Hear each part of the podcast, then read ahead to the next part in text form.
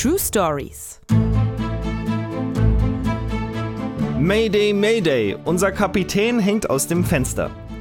Fünf Kilometer über der Erde, eine Geschwindigkeit von 800 Stundenkilometer und ein offenes Cockpit. Innerhalb von Sekunden wird ein entspannter Urlaubsflug nach Malaga zum Horrortrip. Als sich die Windschutzscheibe eines Passagierflugzeugs löst, wird der Kapitän aus der Kabine gesogen, der Autopilot fällt aus, der Sturzflug auf die Erde beginnt.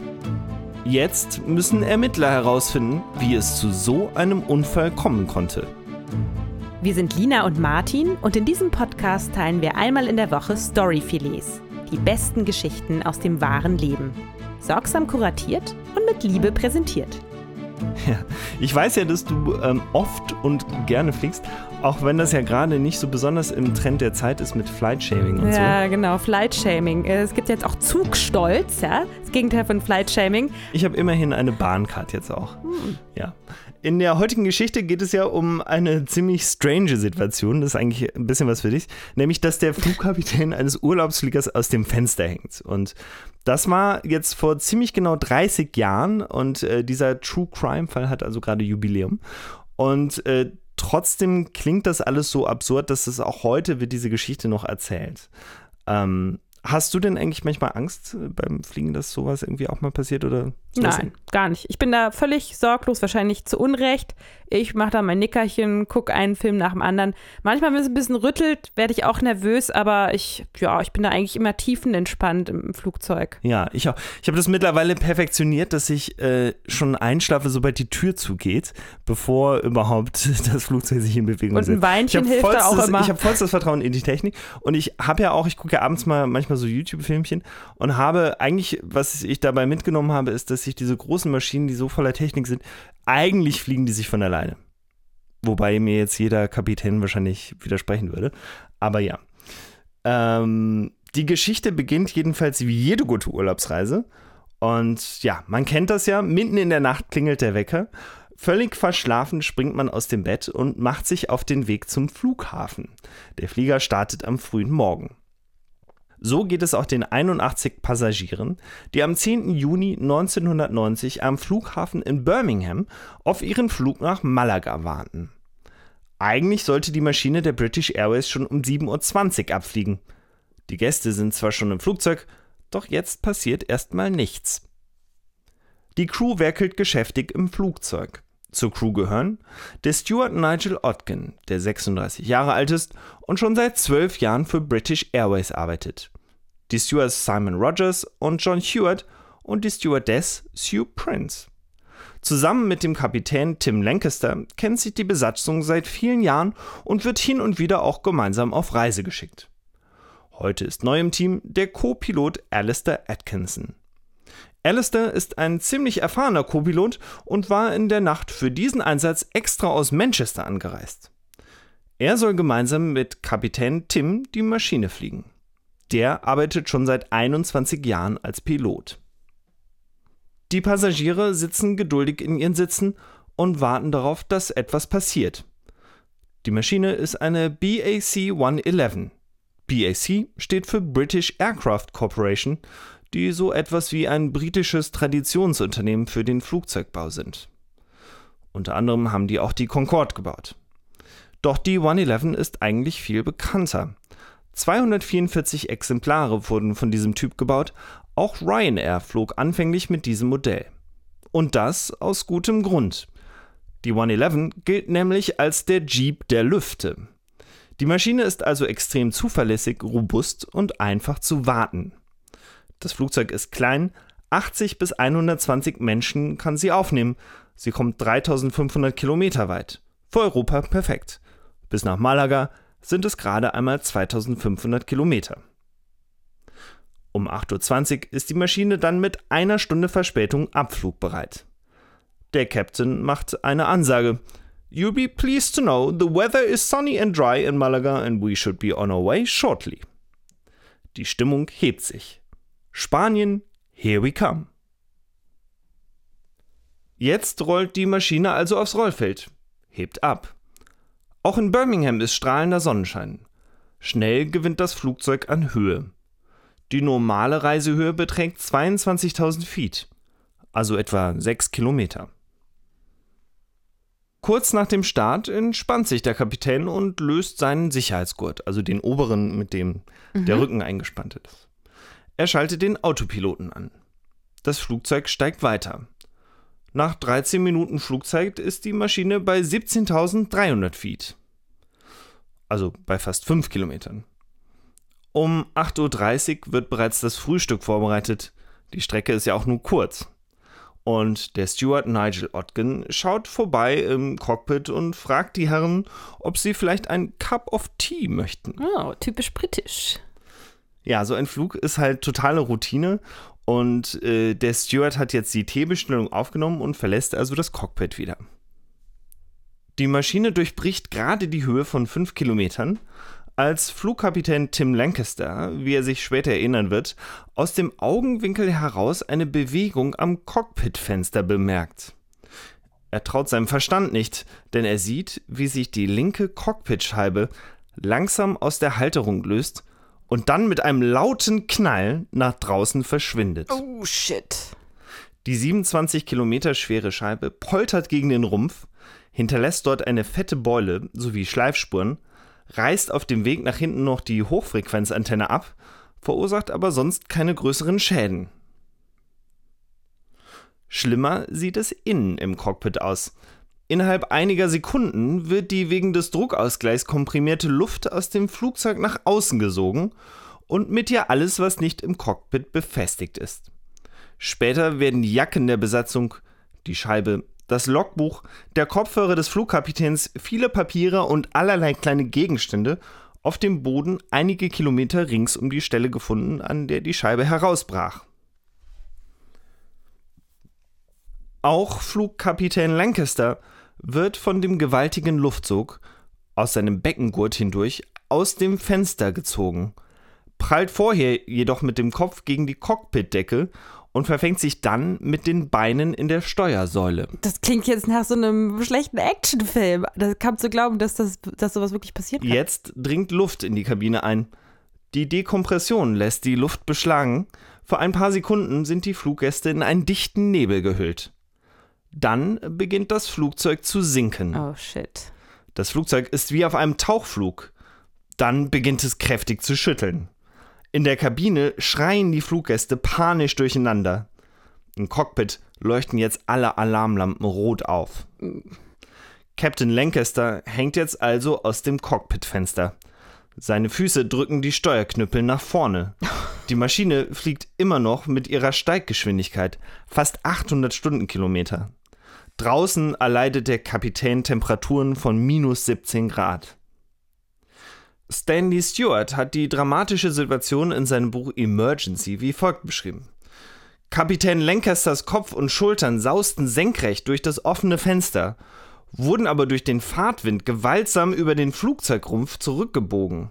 Seine Füße drehten sich nach vorn, dadurch waren die Beine zwischen Steuersäule und Cockpitpodest eingeklemmt. In diese Position eingepresst war für den Moment sein Sturz durch die Öffnung verhindert. Der Rücken wölbte sich über den Fensterrahmen, seine Arme waren durch die Kraft des Fahrtwinds weit ausgebreitet. Noch hing der Flugkapitän fest, aber durch den Luftstrom, der seinen Körper gewaltsam durchrüttelte, flatterte er wie eine Fahne im Wind. Lange würde er sich nicht mehr halten können. Im Cockpit mischt sich jetzt Lärm, herumfliegende Teile, gebrüllte Befehle und Entsetzen. Stuart Nigel Odgen hatte ja vor wenigen Sekunden die Teebestellung entgegengenommen, das Cockpit geschlossen und den Türknauf noch in der Hand. Der Knall der Scheibe auf der anderen Seite fühlte sich für ihn an wie eine gewaltige Explosion. Nigel Odgen denkt, Oh mein Gott, das ist eine Bombe!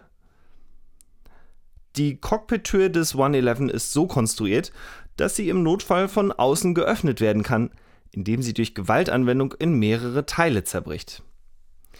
Jetzt reißt die Tür vor Nigels Augen aus den Angeln, zerbricht, fliegt nach vorne Richtung Fenster und ein Teil verletzt Co-Pilot Alistair Atkinson, glücklicherweise jedoch nicht schwer.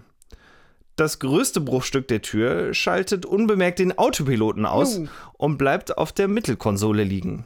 Dabei geht die Maschine allmählich in den Sturzflug uh. über. Immer noch stehen die Schubhebel auf Steigleistung. Die Maschine wird immer schneller. Oh Gott. Stuart Nigel Odgen hat jetzt einen freien Blick auf die grausige Szene im Cockpit, das er Sekunden vorher ja noch in absoluter Ruhe und Frieden verlassen hatte. Im Angesicht des Chaos reagiert Nigel Odgen intuitiv und voller Entschlossenheit.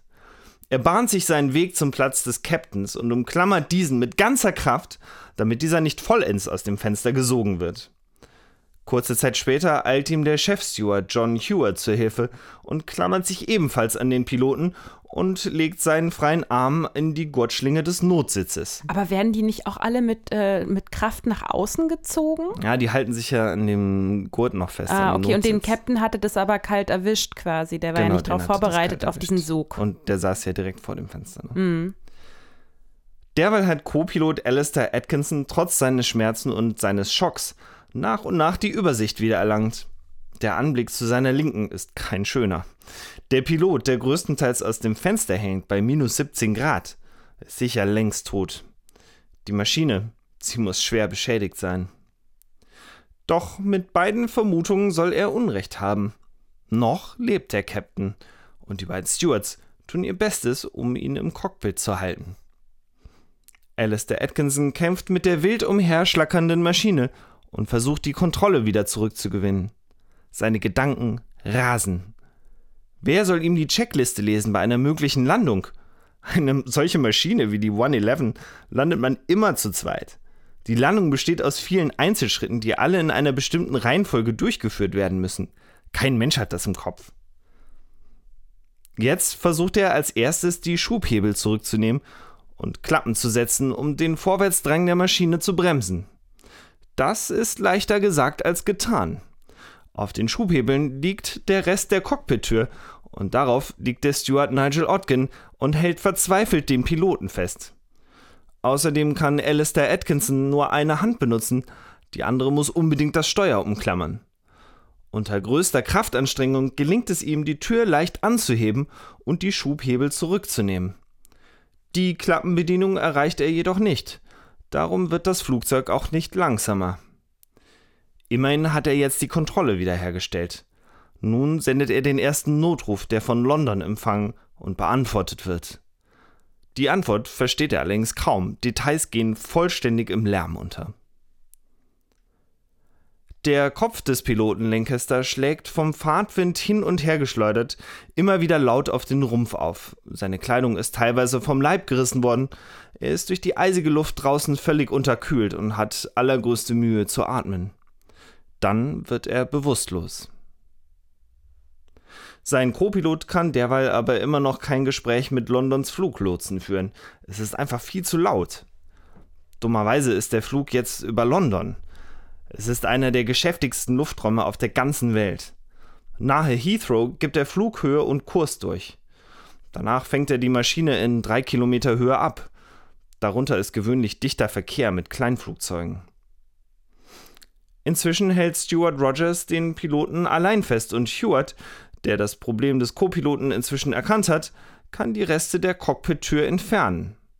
Nun kann Alistair Atkinson die Störklappenbedienung erreichen und die Maschine wird endlich langsamer. Die Stewards versuchen Captain Lancaster hereinzuholen. Doch das misslingt trotz der niedrigen Geschwindigkeit.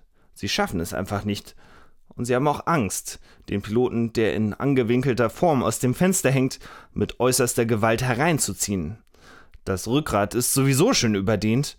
Die Gefahr, noch mehr Schaden anzurichten, ist also gegeben und zwar größer, als ihn zu retten.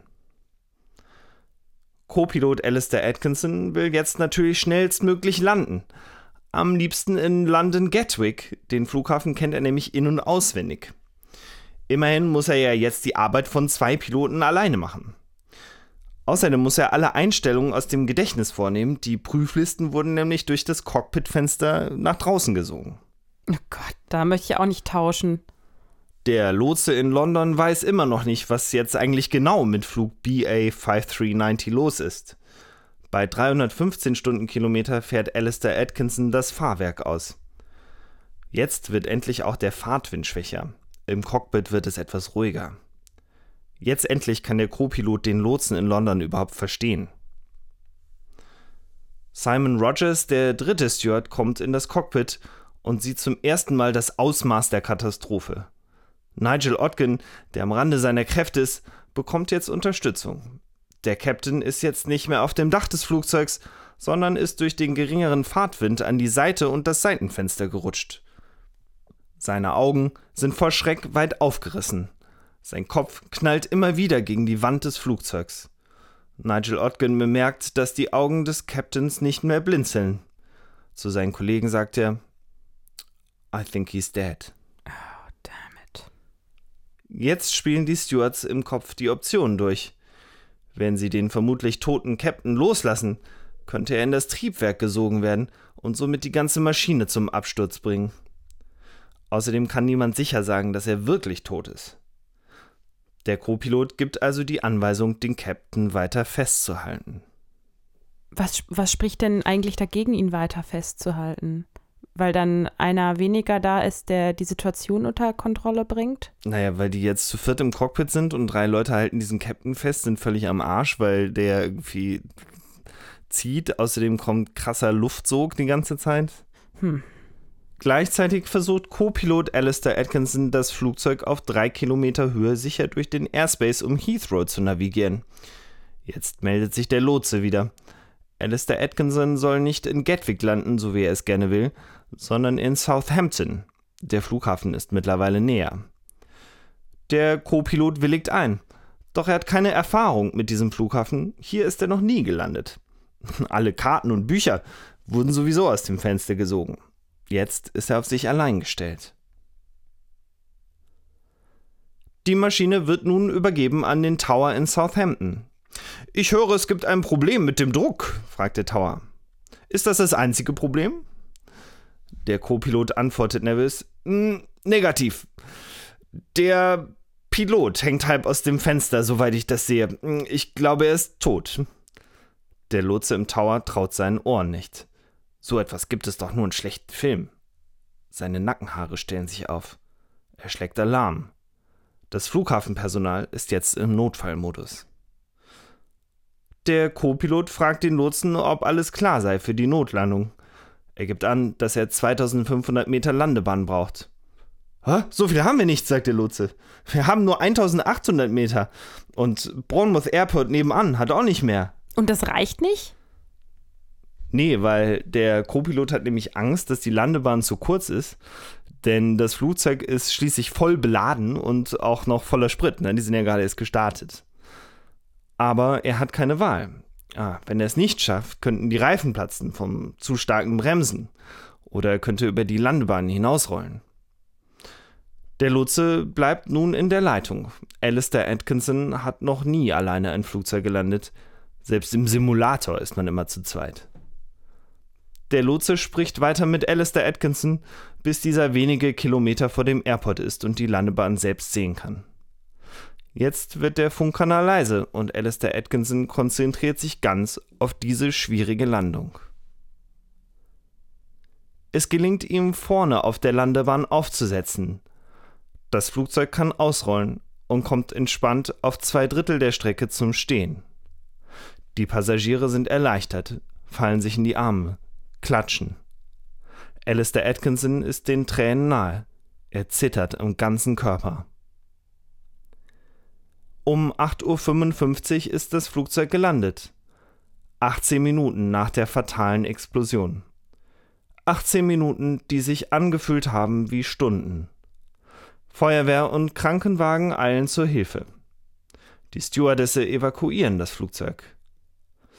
Feuerwehrmänner kümmern sich um den leblosen Körper des Captains. Hat er denn noch eine Chance zu überleben? Ja, der Captain hing ja bei minus 17 Grad im Fahrtwind mit 800 Stundenkilometern. Mhm. Und das sind natürlich extreme Bedingungen und sein Körper hat deshalb auch rapide an Wärme verloren. Und später sagt er, dass er sich an diesen Moment allerdings auch noch ganz gut erinnern kann. Er hat auf der Hülle des Flugzeugs gelegen und keine Luft mehr bekommen. Und er hat dann den Kopf so gedreht, dass er halt nicht im, im Fahrtwind war und so zumindest halt wieder atmen konnte. Aber durch den Verlust der Wärme hat sein Körper dann halt alle Funktionen heruntergefahren und er ist dann erst semi-bewusstlos und später dann bewusstlos geworden. Und hatte das dann auch nicht mehr unter Kontrolle mit der Atmung, nehme ich an. Genau, aber das Unglaubliche ist, dass Tim Lancaster trotzdem überlebt hat. Und als die Feuerwehrleute ihn auf eine Trage legen und ihn mit Decken wärmen, beginnt Tim langsam wieder Lebenszeichen zu zeigen. Er erwacht aus der Bewusstlosigkeit und fragt halb benommen, wie hoch sie derzeit noch seien. Am Boden, antwortet der Feuerwehrmann. ja, und der Steward Nigel Otgen erinnert sich, er lag da, total mit Blut verschmiert, aber ich hörte ihn sagen, ich will essen. Ich rief, Typical Bloody Pilot. Ja, glücklicherweise war er die ganze Zeit im Koma gewesen und sein Körper hat einfach dicht gemacht. Ich lief raus auf die Flugzeugstufen und rief den Passagieren unten zu, er lebt! Dann weinte ich mir die Augen aus. Oh Mann, aber die fliegen jetzt nicht mehr alle, oder? Die da beteiligt sind in der Geschichte. Naja, also der Stuart Nigel Odkins hatte danach eine posttraumatische Belastungsstörung. Puh, ja, das kann ich mir vorstellen. musste den Beruf verlassen und auch äh, Simon und Sue arbeiten nicht mehr als Stewards. Und äh, die anderen haben sich aber erstaunlich schnell wieder erholt. Und äh, besonders der Pilot, Tim Lancaster, hatte lediglich Prellungen am Arm, an seinem linken Daumen und an der rechten Hüfte, sowie Erfrierungen und einen Schock. Und er war innerhalb von fünf Monaten wieder auf den Beinen und äh, ja, hatte dann noch eine gute Pilotenkarriere oder wie auch immer. Auf jeden Fall hat er 2005 zu EasyJet gewechselt. Und ähm, bei dem Unglück war er 42, also dürfte er mittlerweile wohl im Ruhestand sein. Hm. Ja, für meinen nächsten Flug interessiert mich natürlich, wie kann es bloß passieren, dass so ein Fenster einfach rausreißt?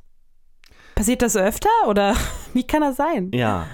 Naja, das fragen sich natürlich alle und ähm, schon, das Interessante ist, schon während der Flug auf diesem schwierigen Landeanflug ist, machen sich schon Flugunfallermittler auf den Weg nach Southampton. Und als das Flugzeug gelandet ist, machen die sich auch so gleich ans Werk. Und die äußere Hülle des Flugzeugs sieht eigentlich ganz gut aus. Bis natürlich auf die Blutflecken des Captains neben dem herausgerissenen Fenster. Und außerdem fällt aber auch auf, dass es keine Glassplitter gibt. Ja, und ein Unfall mit einem Vogel war das auf jeden Fall halt nicht. Ne? Ja, und Stuart Culling ist der Leiter des Teams und er untersucht das Flugzeug zunächst gründlich, doch er findet keine Spuren. Dann schaut Culling sich die Logbucheinträge der Maschine an. Schnell stellt er fest, dass das Flugzeug am Tag vorher gewartet worden war. Die Windschutzscheibe ist ausgetauscht worden und jetzt läuten natürlich die Alarmglocken. Sogleich fährt er nach Birmingham, wo British Airways die Flugzeuge dieses Typs wartet. Doch es gibt ein Problem. Als Culling den Hangar betritt, kann er den zuständigen Mechaniker nicht antreffen. Da dieser in der Nachtschicht arbeitet, schläft dieser seit einigen Stunden zu Hause den Schlaf der Gerechten. Von dem Unglück hat er also gar nichts mitbekommen.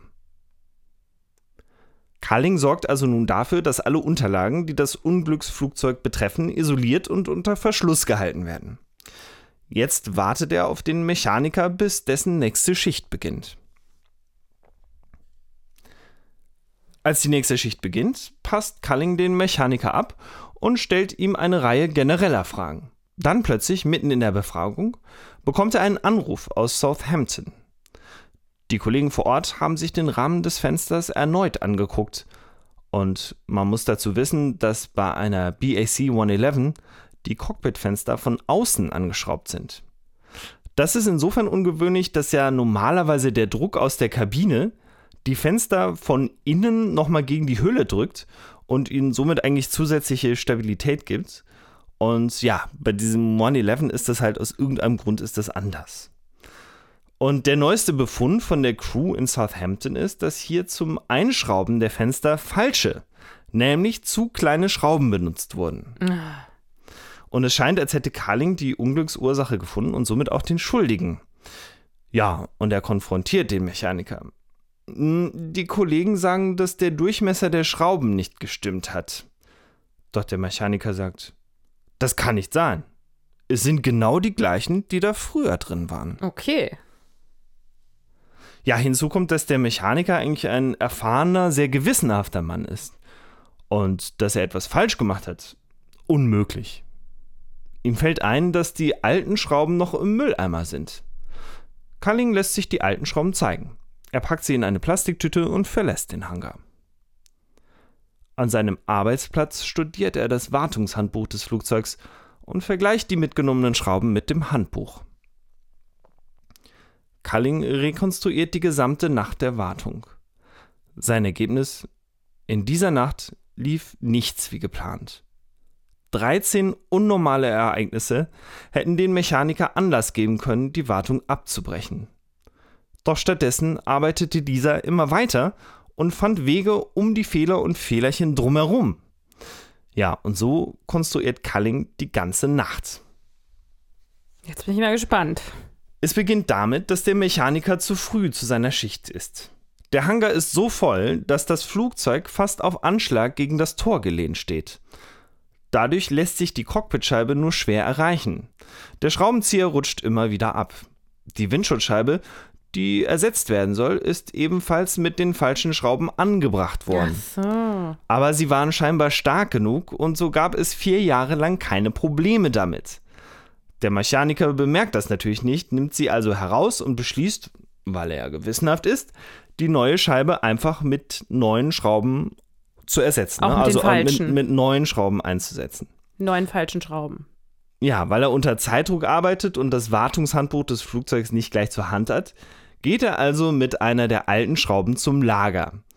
Er vergleicht mit dem Auge die alte Schraube mit der neuen Schraube und er findet auch einige passende und sagt, ich mache gerade die Windschutzscheibe am 111. Ähm, haben wir da noch mehr von diesen 7er Schrauben? fragt er den Lageristen. Da brauchst du doch die 8er Schrauben. Nee, 7er haben wir nicht, sagt der Lagerist. Doch der Mechaniker glaubt ihm nicht. Er hat ja die 7er Schrauben gerade dort ausgebaut. Dann müssen es ja die richtigen sein. Also fährt der Mechaniker auf die andere Seite des Flughafens, um in einem anderen Lager nach Schrauben zu suchen. Jetzt ist es schon 5.15 Uhr. In wenigen Stunden soll das Flugzeug schon nach Malaga fliegen. Die Fluggäste finden sich jetzt schon im Flughafen ein. Und das Flugzeug hat keine Windschutzscheibe. Leicht gestresst guckt er das Lager durch und findet schließlich die gleichen Schrauben, die er ausgebaut hat. Glaubt er zumindest. Tatsächlich sind die Schrauben ein wenig kleiner. Und die Schrauben, die er ausgebaut hat, waren ja eigentlich auch schon ein wenig kleiner. Und die Schrauben, die der Mechaniker jetzt einbaut, sind also definitiv viel zu klein. Und dummerweise kann er die Schrauben aber gar nicht richtig sehen, weil er sich ja total verrenken muss, um die Schrauben einzudrehen. Der Jet ist ja mit der Nase am Tor des Hangars geparkt und man kommt eigentlich gar nicht richtig an die Arbeitsstelle ran. Ja. Naja, um 6 Uhr morgens unterschreibt der Mechaniker die Papiere, gerade noch rechtzeitig für die Übergabe an Captain Lancaster und seine Crew. Ja, und so nimmt das Drama seinen Lauf. Ja, aber- warum hat denn dieser Mechaniker nicht einfach im Wartungshandbuch nachgeschaut oder vielleicht auf seinen Kollegen gehört oder das Flugzeug umgeparkt? Also ich meine, äh, wenn er das gemacht hätte, dann wäre Ja. es doch gar nicht zu dieser Tragödie Das gekommen. Ja, man nennt das äh, in, der, in der Kriminalforschung den, den Human Factor, ja. Und 1990 war das als Größe in der Unfallprävention zwar bekannt, aber eigentlich nur bei Piloten. Also man fragt sich, warum Piloten bestimmte Fehler machen und begründet das dann mit dem Human Factor oder den Human Factors. Und die versucht man zu reduzieren oder zu minimieren, Missverständlichkeiten gar nicht erst aufkommen zu lassen. Aber bei den Mechanikern hat da bis 1990 noch niemand dran gedacht, bis eben jetzt Culling die Sache daraufhin durchleuchtet. Und zwar mit der Hilfe von Psychologen. Und da kommt eben heraus, ja klar, für den Engineer ist es ganz selbstverständlich, dass er sich beeilen muss, damit das Flugzeug rechtzeitig fertig ist. Dass man das Handbuch lesen überspringen kann, dass man auch mal Schrauben ums Eck eindrehen kann und so Mhm. weiter. Ne? Und solange die Firma sich auf ihn verlassen kann, dass er on time abliefert. Und so beschreiben Culling und die Psychologen das auch in ihrem Report, dass Human Factors ganz erheblich zur Fahrlässigkeit beigetragen hat. Obwohl der Ingenieur die ganze Zeit dachte, dass er alles richtig macht. Ja, und wie hat British Airways dann auf die ganze Sache reagiert? Ja, die haben tatsächlich die Ermittler verklagt. Weil ähm, die haben dann irgendwie, die, die Rechtsanwälte von British Airways haben dann irgendwie ausgerammt, ja, das seien ja alles keine äh, äh, rechten Methoden gewesen, mit Psychologen da irgendwie ans Werk zu gehen und so. Ja, und deshalb musste der finale Report auch kräftig entschärft werden. Aber ja, die Wahrheit bleibt halt irgendwie trotzdem. Ne? Aber es gab dann auch eine äh, Reihe von Sofortmaßnahmen von British Airways. Denn als allmählich bekannt wird, dass Schrauben mit zu geringer Länge verwendet wurden, ordnet British Airways eine außerordentliche Untersuchung aller 111s an vor dem nächsten Start. Und dabei soll jede vierte Schraube der Cockpitfenster entfernt und gemessen werden. Dabei werden bei mehreren Flugzeugen falsche Schrauben gefunden. Und als im weiteren Verlauf der Untersuchung dann halt auch bekannt wird, dass bei dem Vorfall einige Schrauben mit zu geringer Durchmesser, mit zu geringem Durchmesserverwendung äh, fanden, führt dies zu einer zweiten Untersuchung aller Flugzeuge. Aber Gott sei Dank wurden bei keinem anderen Flugzeug Schrauben mit zu kleinem Durchmesser gefunden. Da bin ich ja ganz froh, dass wir wegen Corona gerade nicht fliegen können. Ja, na, ich habe gedacht, man kann eigentlich nur hoffen, dass die jetzt die Zeit vielleicht für Wartung nutzen ja, aber Fliegen gilt ja trotzdem weiterhin als das sicherste Verkehrsmittel aller Zeiten. Und ich habe ehrlich gesagt noch nie bewusst gesehen, dass irgendwo Fenster von außen angeschraubt sind. Und ich hoffe, das war nur bei diesem einen Modell so. Ne? Also es kommt mir jedenfalls sehr strange vor, dass, dass man Fenster von außen anschrauben würde bei einem Flugzeug. Ich meine, das ist ja eigentlich ein mega unnötiges Sicherheitsrisiko. Ne? Wenn du auf diesen Podcast abfliegst, dann würden wir uns über ein Abo freuen und eine Empfehlung. Ansonsten findest du uns auch auf Insta unter True Stories-Podcast. Und diese Woche posten wir auch ein paar Bilder von dem Reenactment der Flugzeuggeschichte. Die sind nämlich sehr eindrücklich.